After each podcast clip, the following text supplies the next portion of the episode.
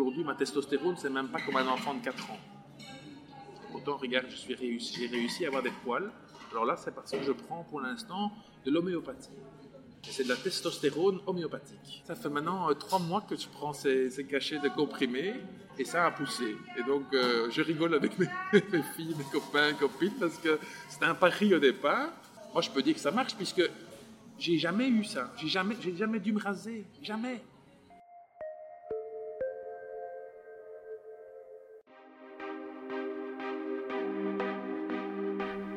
Œstro ou Testo, un podcast de Juliette Ovigneur et Elsa Pécot, proposé par Axelle Magazine.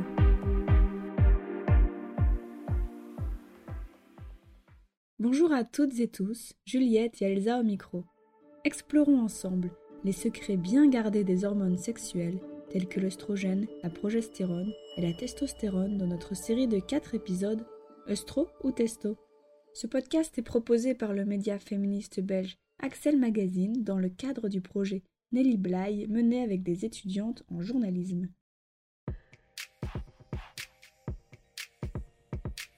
Les hormones sexuelles sont à l'origine du développement d'organes et de changements physiques. L'œstrogène fait par exemple pousser les seins et marque l'arrivée des règles, tandis que la testostérone influence la taille des testicules et du pénis.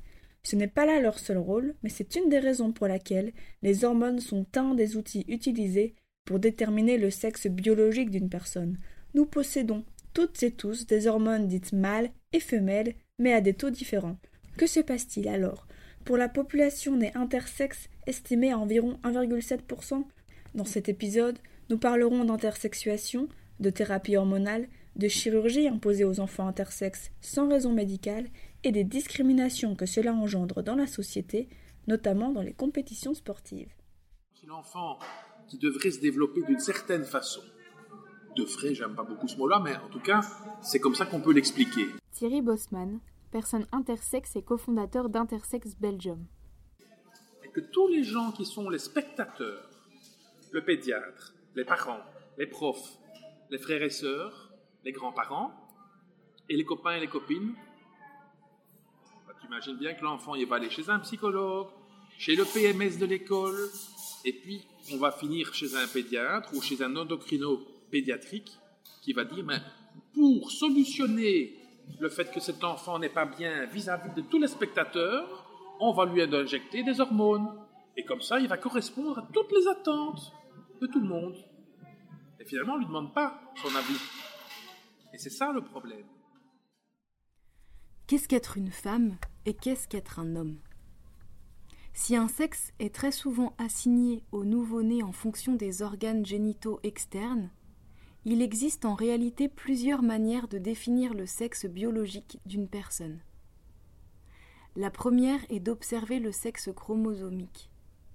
La vingt-troisième paire de chromosomes est celle des chromosomes sexuels. Elle est issue de la fusion entre le chromosome apporté par l'ovocyte de la mère biologique, qui sera forcément X, et le spermatozoïde apporté par le père biologique, qui sera porteur d'un X ou d'un Y. La rencontre entre ces deux gamètes va donner un embryon au karyotype X X ou X Y, dans la majorité des cas. Le sexe peut aussi se différencier par les hormones. Les hormones mâles et femelles sont présentes chez les deux sexes. Ce sont seulement les taux qui les différencient. Avant la cinquième semaine de gestation, les embryons X X et X Y sont indifférenciés. Sous l'influence de la testostérone, des testicules se dessineront. Sans cette influence, les ovaires se développeront. La dernière façon de définir le sexe d'une personne est tout simplement le sexe anatomique, celui que l'on voit à l'extérieur. Ce qui nous amène à l'intersexuation. Quand les sexes hormonaux, chromosomiques et anatomiques s'alignent, on parle d'une personne dyadique. Dans l'autre cas, on parle d'une personne intersexe. Il est par exemple possible de naître avec un karyotype X X Y, ou encore d'avoir une anatomie masculine mais un karyotype X X. D'autres individus développent aussi un sexe anatomique avec des caractéristiques dites masculines et féminines.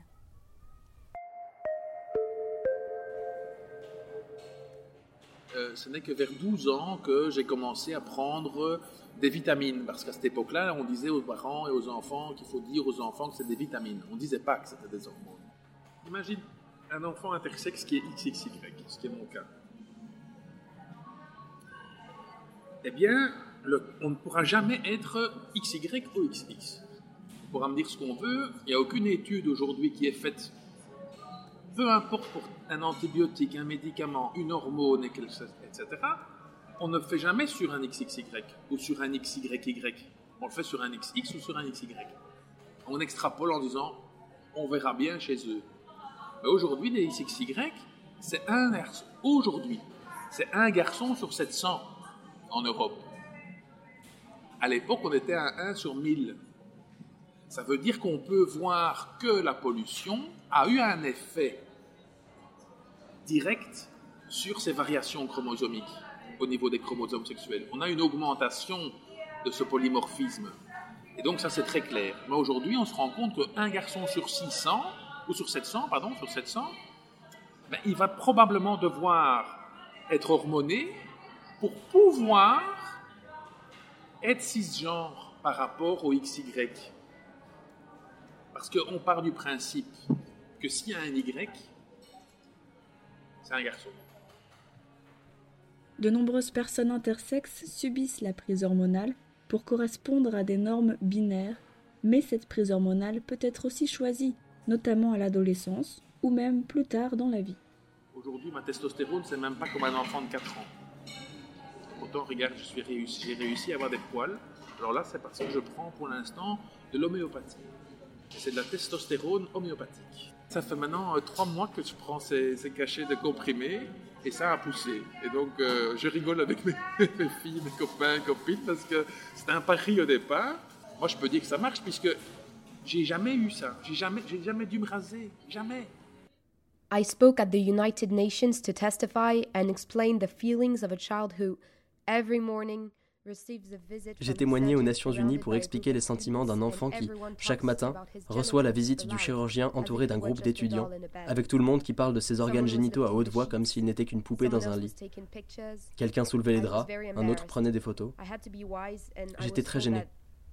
J'ai dû être sage et on m'a dit que j'étais là pour qu'on s'occupe de moi et que tout irait bien.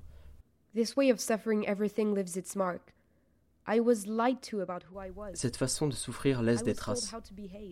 On m'a menti sur qui j'étais. On m'a dit comment me comporter. On m'a menti sur les effets des hormones injectées et leurs conséquences.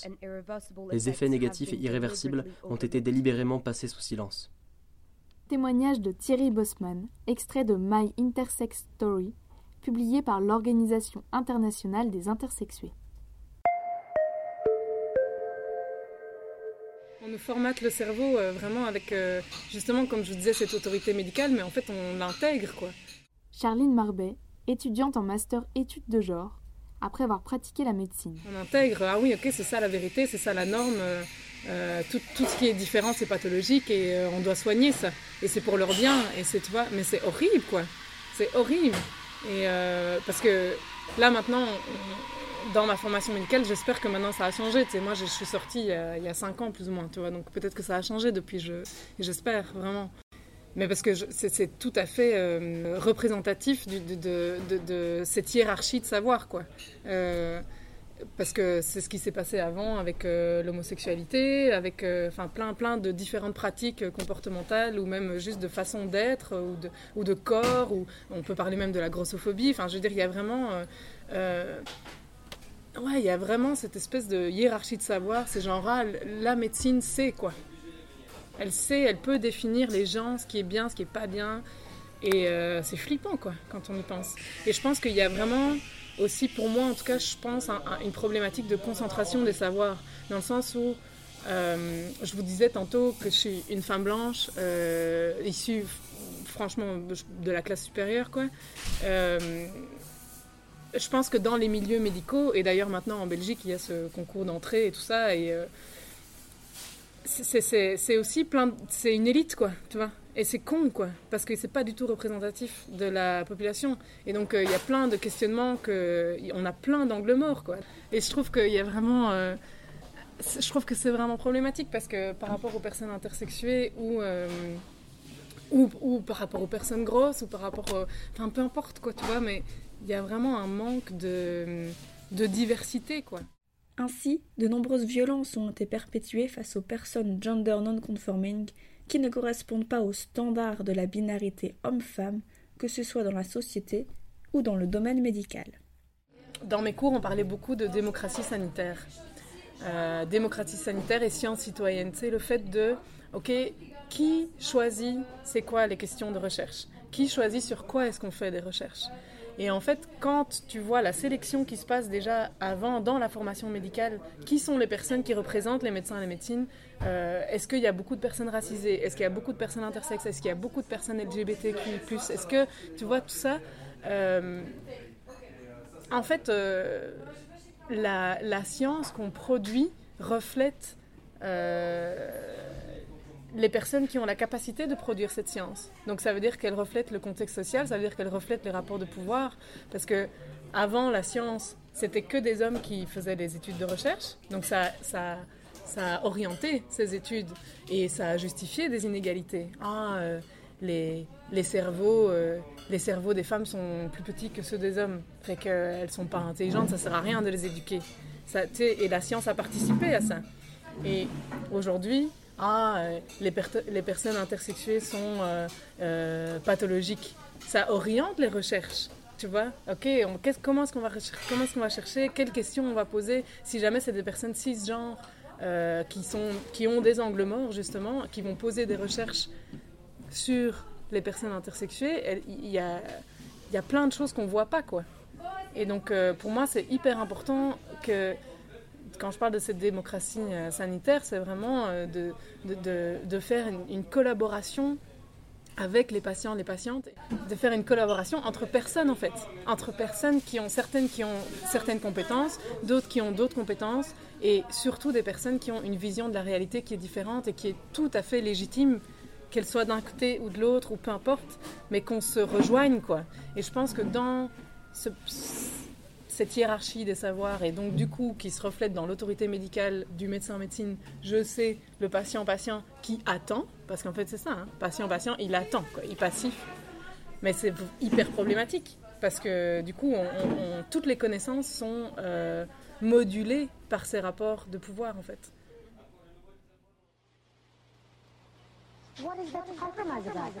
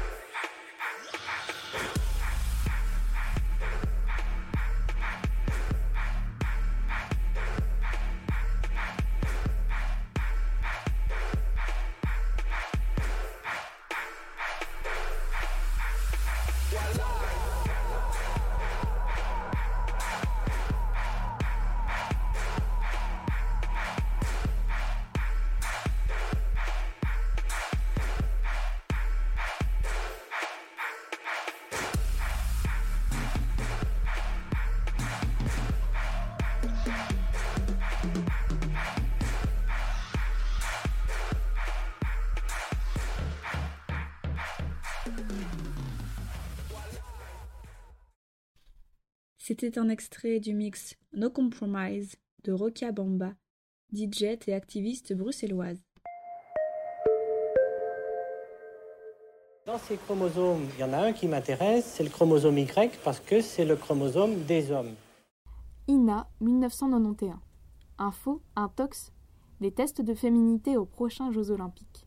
Les tests chromosomiques pour déceler les imposteurs hommes qui concourent chez les femmes. Comme on est toujours à la recherche d'un imposteur mâle dans les compétitions féminines, on va donc essayer de mettre en évidence ce chromosome Y. Et en quelques heures, les jeunes intrus sont démasqués, et ce à grande échelle puisque chacune de ces gouttes correspond à une athlète. Ce test s'inspire directement des méthodes utilisées par la police scientifique pour décrypter les empreintes génétiques. trois cent cinquante nouvelles concurrentes devront ainsi prochainement se soumettre à ce jeu de la vérité. Le monde du sport. Anaïs Bohuon, professeure des universités, socio-historienne spécialisée dans le corps, le sport et le genre. Depuis que les femmes mettent leur corps en mouvement et en plus accèdent à de la compétition et progressent, Euh, voit les femmes euh, changer morphologiquement, parce que faire du sport de haut niveau, ça change les morphologies, ça bouscule les morphologies. Et ils vont être terrorisés que les femmes soient trop masculines dans leur morphologie, comme je le dis, mais aussi qu'elles se rapprochent et qu'elles battent éventuellement des records masculins. Euh, et à partir des années trente, donc vous avez vu, euh, le, le sport féminin, notamment à travers l'athlétisme avec mon exemple, mais euh, s'institutionnalise, progresse, euh, les femmes euh, ont des, des performances de plus en plus euh, spectaculaires, impressionnantes. Mais inévitablement, comme je vous le dis, quand on fait du sport de haut niveau, notre, notre corps, euh, nos morphologies changent hein, pour s'adapter à la pratique, et cetera. Et donc, on va voir apparaître des athlètes moins conformes aux critères normatifs de la féminité. Elles vont être jugées trop grandes, trop musculeuses, sans hanches, sans seins. Euh, les médias, les institutions sport, sportivo-scientifiques vont euh, très vite mettre en doute, du coup, l'identité sexuée de certaines d'entre elles, qui ne répondent pas au, au canon de la femme, euh, entre guillemets, dite, euh, comme j'ai pu le retrouver dans les archives, authentique. Hein, et elles vont être alors accusées, ces femmes, d'être euh, des hommes déguisés euh, euh, ou alors euh, euh, des personnes intersexes. Et donc, si vous voulez, pour essayer de respecter la bicatégorisation sexuée traditionnelle homme-femme, qui leur est extrêmement chère, et aussi, il ne faut pas l'oublier, pour... Euh, euh, afficher hein, le souci de, euh, d'éventuelles tricheries d'hommes euh, qui se feraient passer pour, euh, pour des femmes. Alors, il y a énormément de légendes et de rumeurs dans l'histoire du sport qui ne sont absolument pas avérées. Euh, il n'y a pas d'hommes qui se sont fait passer pour des femmes euh, pour la simple et bonne raison qu'à haut niveau, euh, lorsque vous voulez accéder à une compétition de haut niveau, euh, vous devez présenter vos papiers d'identité. Et sur les papiers d'identité, hein, euh, il y a marqué homme ou femme. Donc ça, c'est vraiment des légendes, des rumeurs pour, euh, si vous voulez, même euh, légitimer la, la, la mise en place de ces tests. Et, et du coup... Euh, par rapport à toutes ces explications, bah, des contrôles de sexe vont apparaître dans les années soixante, comme, le, comme je vous le disais. Si, dans la vie de tous les jours, les personnes intersexes sont invisibilisées, le sport et les compétitions sportives en font un phénomène médiatique. Différentes méthodes ont été utilisées au cours du vingtième siècle jusqu'à aujourd'hui pour certifier la féminité des athlètes. Entre dix-neuf cent soixante-six et dix-neuf cent soixante-huit, ce sont notamment les organes génitaux qui sont observés à travers des tests morphologiques.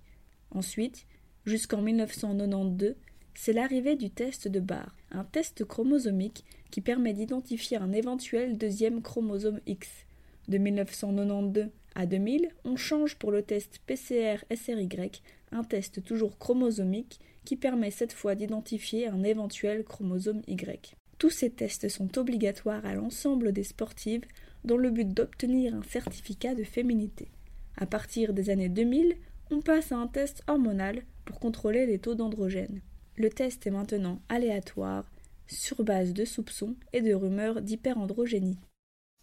Et puis un revers pour Caster Semenya, la sud-africaine triple championne du monde et double championne olympique du huit cents mètres. R T B F, premier mai deux mille dix-neuf, J T de treize heures. S'oppose au règlement imposé aux athlètes féminines qui, comme elles, produisent naturellement beaucoup de testostérone. Mais son appel vient d'être rejeté par le tribunal arbitral du sport. Pour lui, le règlement est discriminatoire mais nécessaire pour préserver, je cite, l'intégrité de l'athlétisme féminin. Caster Semenya devra donc prendre des médicaments pour faire baisser son taux de testostérone. Et en fait, ce qui se joue là, c'est... qu'il faut faire un petit peu d'histoire, c'est quand les premiers tests de féminité ont été mis en place dans les années soixante. La guerre froide battait son plein. Et à partir des J O d'Helsinki en cinquante-deux, vous avez l'U R S S qui va tenter de s'imposer en principale adversaire sportif des États-Unis. Et c'est d'ailleurs, il ne faut pas l'oublier, à cette époque que le test est mis en place, et il est clairement motivé par la supériorité des athlètes femmes du bloc communiste qui menacent et remettent en question la suprématie euh, états-unienne dans les stades. Et très rapidement, si vous regardez, il y a les travaux de Stéphane Biderker, euh, dans les médias sportifs outre-Atlantique, chaque fois qu'un doute est émis quant à l'identité d'une athlète, cela va concerner les sportifs de l'Est. Et aujourd'hui, au même titre, si vous voulez, qu'à partir des années soixante, il y a eu des suspicions de la part de la communauté sportive occidentale envers ces athlètes, les soupçons visent les athlètes des pays non, non occidentaux. Et pourquoi? Parce que les instances sportives occidentales, et même certaines athlètes, ont peur que les pays non occidentaux instrumentaliseraient, instrumentalisent pardon, des individus intersexes afin d'engranger euh, des victoires sportives. Et dans la majeure partie des pays occidentaux, où l'intersexuation passe, entre guillemets, pour une erreur, une erreur de la nature, où les naissances sont hyper médicalisées, la médecine s'attache à opérer très tôt les enfants nés intersexes pour en faire des petits garçons ou des petites filles. Or, si vous vous intéressez à toutes les athlètes qu'on a ciblées et à qui on a imposé ces tests depuis, depuis ces tests hormonaux, euh, je pense par exemple bah, à Dutee Chand, mais je peux penser aussi à Santi Soudarajan, euh, une indienne également. Je peux penser à une brésilienne, Edith Nancy Silva. Je peux penser à une philippine, Nancy Navalta, à la sud-africaine, Caster Semenya, à l'ougandaise, là, Annette Negesa. Toutes ou maintes autres jeunes sportives, elles sont très souvent, c'est important de le rappeler à nouveau, issues de milieux sociaux très pauvres, et elles n'ont d'ailleurs jamais eu accès à ces traitements euh, médico-chirurgicaux. Et pour la plupart, ces athlètes n'ont jamais été informées de leur intersexuation. Elles n'ont pas été opérées à la naissance, elles n'ont pas subi d'opération correctrice de leurs organes génitaux, elles n'ont pas subi d'hormonothérapie pour être assignées à une des deux catégories de sexe. Elles ont souvent grandi dans l'identité de genre choisie par leurs parents, avec ou sans l'avis des médecins. Et c'est le contrôle de sexe qui les a stigmatisées, qui leur a appris qu'elles ne pouvaient pas continuer à vivre normalement dans leur corps et dans leur genre. Et cette interaction, cette intersexuation, si vous voulez, non prise en charge dès la naissance, elle ne leur a posé aucun problème, mais va leur poser un problème à partir du moment où elles se distinguent par leur performance et elles accèdent au haut niveau. Et les pays non occidentaux sont en quelque sorte accusés de procéder à une mauvaise gestion de l'identité sexuée. Si vous prenez l'exemple de Caster Semenya, elle affirme haut et fort que si elle n'avait pas fait de sport, elle n'aurait jamais eu de problème avec son identité sexuelle, elle aurait grandi avec le genre qu'on lui a assigné à la naissance et avec le corps avec lequel elle vit. Donc, c'est des problèmes euh, euh, qui dépassent, enfin, avec des, des, des enjeux géopolitiques très forts, hein, euh, voilà, qui dépassent la question de, à mon sens, euh, couleur de peau blanche, non blanche. Cette année encore, deux athlètes namibiennes se sont vues interdire de participer à la course féminine de quatre cents mètres aux Jeux Olympiques de Tokyo. Leur niveau naturel de testostérone était considéré comme trop élevé par l'instance dirigeante du sport World Athletics. Christine Mboma et Beatrice Masilingi peuvent toujours participer à l'épreuve du deux cents mètres, mais ont été exclues de la course plus longue en vertu de règles qui ont également réduit la carrière de la coureuse sud-africaine Caster Semenya. Pour revenir sur la piste, les athlètes doivent subir des modifications de leur corps comme une hormonothérapie ou une chirurgie pour faire baisser le taux de testostérone. Euh, L'O N G internationale Human Rights Watch, je crois, euh, en décembre deux mille vingt, euh, a publié un, un, un rapport qui est intitulé en, en français euh, « Il nous chasse hors du sport euh, », qui dénonce tout ça, les violations des droits, euh, des, des, des droits humains. Euh, Si vous voulez, lors de ces contrôles dont je vous parle depuis tout à l'heure, effectués sur ces athlètes de haut niveau, avec un taux de testostérone jugé trop élevé. Euh, L'O N G, euh, qui défend donc euh, les droits de l'homme dans le monde, euh, a dénoncé ces pratiques, hein, euh, instaurées d'abord à la base, comme je vous l'ai dit, par la Fédération internationale d'athlétisme, qui sont totalement en contradiction avec les droits de l'homme. Et en fait, dans ce rapport, treize athlètes, interrogés entre juillet et novembre deux mille dix-neuf, en Afrique et en Asie, euh, ont confié leur histoire et les conséquences de cette discrimination sur leur carrière et sur leur vie. Et dans ce rapport, l'organisation a démontré comment ces femmes ont été forcées à subir, je cite, des interventions médicales intrusives et non nécessaires en tant que condition préalable pour participer à certaines comp- compétitions. Je les cite. Ces procédures médicales, donc, qui visaient, hein, comme je vous l'ai dit, à réduire leur taux de testostérone, ont été dénoncées et euh, soulignent que ces femmes ont été vraiment, véritablement forcées, je cite encore, à choisir entre leur carrière et leurs droits fondamentaux. Elles sont nombreuses, hein, donc à en avoir fait les frais.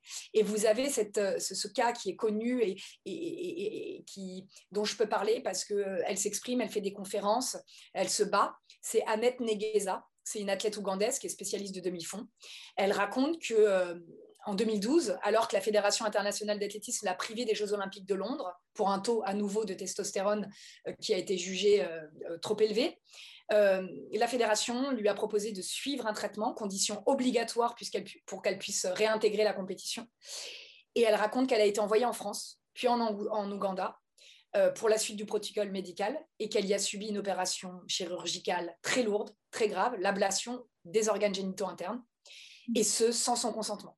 En deux mille dix-huit, la limite de taux de testostérone acceptée pour concourir dans la catégorie femmes est passée de dix nanomoles par litre de sang à cinq, sachant que le taux minimum chez un homme est de dix nanomoles par litre.